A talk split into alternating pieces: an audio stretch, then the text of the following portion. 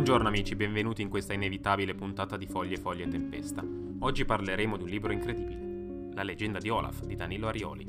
La particolarità di questo libro è che l'ho comprato in un mercatino dell'usato ora che ci hanno reso Zona Gialla. Questo libro appartiene a quel genere che mi piace di più, autori della mia zona. Vi leggo dalla quarta di copertina. Da sempre appassionato del genere fantasy, è master di giochi di ruolo come Dungeons and Dragons e Cthulhu. Dedica questo libro al papà Fiorenzo. Olaf, Miriam, Goran, Tom, l'eroe con i sensi molto più acuti di quelli umani. E ancora, le grotte dello Scalo, i giustizieri finali della sorella morte. Tutti gli ingredienti, cucinati con perizia, della miglior ricetta per la degustazione di storie di apocalittici guerrieri in un mondo surreale. Ma la leggenda di Olaf non è soltanto un libro egregio fra tanti del genere. Bene, la sua originalità consiste in un incalzante entusiasmo descrittivo che fa voltare le pagine di una storia fantastica, raccontata con i toni di un amico che ti si siede a fianco. Un racconto affascinante, fondato sulla visione fantasiosa di situazioni possibili nella vita, che cattura la partecipazione del lettore. Il libro è edito da editrice Nuovi Autori e ha una copertina incredibile, cercatevela su Google, La leggenda di Olaf. Tra l'altro mi piace che viene attribuita a Fabiana De Ida e niente, io non l'avrei fatto, non avrei voluto farlo sapere in giro. Lo apriamo e notiamo subito nella prima pagina che ho una dedica con amicizia dall'autore. Bene, l'ho comprato usato, quindi non ha avuto un buon uh, effetto questa dedica. Il libro è del 2006. Allora, prima pagina, cosa super apprezzabile, una mappa della zona, terre del nord, dell'ovest, del sud e dell'est. Fatta a pennino, palesemente tratta da qualche avventura di qualche gioco di ruolo. Questa è apprezzabile, devo dire. Attribuita a Giuseppe Candita, o Candita, che salutiamo, ci segue sempre. Ciao. Iniziamo con leggere qualche stralcio del primo capitolo. Era una notte di tempesta quando dal grembo della regina Rachele nacquero due gemelli. Una femmina dagli occhi colore del fuoco e con i capelli di seta e un maschietto dagli occhi tristi colore del ghiaccio. I loro nomi erano Olaf e Miriam per ora l'inizio più banale di ogni fantasy mondiale. Nel terzo giorno dalla loro nascita, la tempesta si fece più violenta. Lampi riempivano l'oscura notte con una dolce luce che contrastava con quell'aria che portava con sé uno strano odore di morte. Questa frase vi giuro che non l'ho capita, la rileggiamo. Faccio fatica a interpretarla perché non ne capisco il senso. Ah, non c'è neanche una virgola.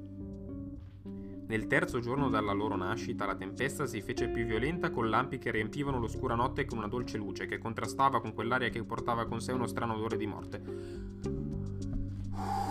Difficile amici, non ce la faccio più. Andiamo avanti, non ho capito. Anche la frase successiva non ha pause, non ha virgole, le pause le faccio io perché sennò soffoco. Ai piedi del vulcano Val una tremenda scossa di terremoto aprì uno squarcio nella fredda terra dei monti del nord dalla quale fuoriuscirono orde di scheletri e morti viventi che ben presto invasero tutti i territori del nord saccheggiando e distruggendo interi villaggi. Punto. Difficile. I poveri abitanti di quei luoghi furono uccisi barbaramente e i loro corpi dilaniati diventarono cibo per quegli esseri demoniaci. Nel giro di pochi giorni le orde infernali conquistarono l'intero territorio del nord, virgola, Ah, quindi ci sono delle virgole in questo testo. Pazzesco. Dai monti di pietra scesero lungo il fiume sacro, fino al lago Budel, virgola, estendendosi per tutto il deserto di Barken, punto e virgola. Da lì risalirono la Valle Nera attraverso le grotte dello Scal, fino al lago Stregato, sulle cui rive costruirono la loro roccaforte, il Castello del Male, dimora del loro perfido signore e padrone, il principe del male, Kabir. Bel nome, a parte che sembra il nome di Sandokan. Un essere che discendeva direttamente dalla stirpe del re degli inferi, Cobalca, non era un uomo, nonostante ne avesse le sembianze. Era un immortale ed era pronto a conquistare il mondo nel nome del male. Era pronto a soggiogare tutti gli uomini e a donare le loro anime al suo padrone. Non sto capendo bene la trama, mi sembra mi sembra un classico inizio di un'avventura di un gioco di ruolo dove, o anche di un videogioco se volete, dove vi racconta in 3 secondi 500 anni di storia, ma non, voi non capite chi sono i personaggi, cosa sta succedendo, ma chi, dove mi trovo, cosa... Eh? Vabbè, magari dopo lo spiegherà meglio, no?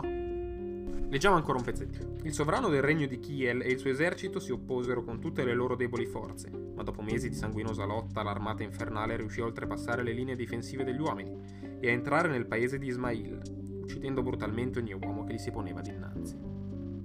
Riuscirono così a conquistare anche l'ultimo baluardo dei territori del sud, uccidendo il loro re in un modo orribile. La regina Rachele cercò di fuggire con i suoi due gemelli, ma cadde in un'imboscata dove i suoi fidi cavalieri furono trucidati. Dopo una feroce battaglia, la figlia Miriam cadde nelle mani degli esseri malvagi, mentre Olaf fu salvato da un servo che riuscì a nasconderlo in un albero cavo prima di essere raggiunto e ucciso da una legione di scheletri. Noi ci fermiamo qui. Io continuerò a leggere invece e magari ve ne farò una recensione. Sto parlando delle persone che non esistono. Fa niente, mi sento così, ispirato. Allora, facciamo un po' il punto finale di questo libro per intanto. E, e allora, dal punto di vista editoriale, almeno, almeno giustificato. Vi dico questo. Ho qua un libro capolavoro, ve l'ho già detto forse, che non è nemmeno giustificato ed è bellissimo, ma non ve lo posso leggere, mi dispiace. La copertina è un capolavoro, è scritto un po' così per il momento, ma magari si rivelerà interessante. Alla fine molti libri tratti da, da master di giochi di ruolo sono alla fine degli ottimi libri, tipo la saga di Malazan o il buon Steph Kirian scritto nella morsa del lupo, assolutamente godibile, tutto quello che volete. Questo come sarà? Lo scopriremo nella prossima, prossima, prossima puntata. Noi ci sentiamo tra qualche giorno.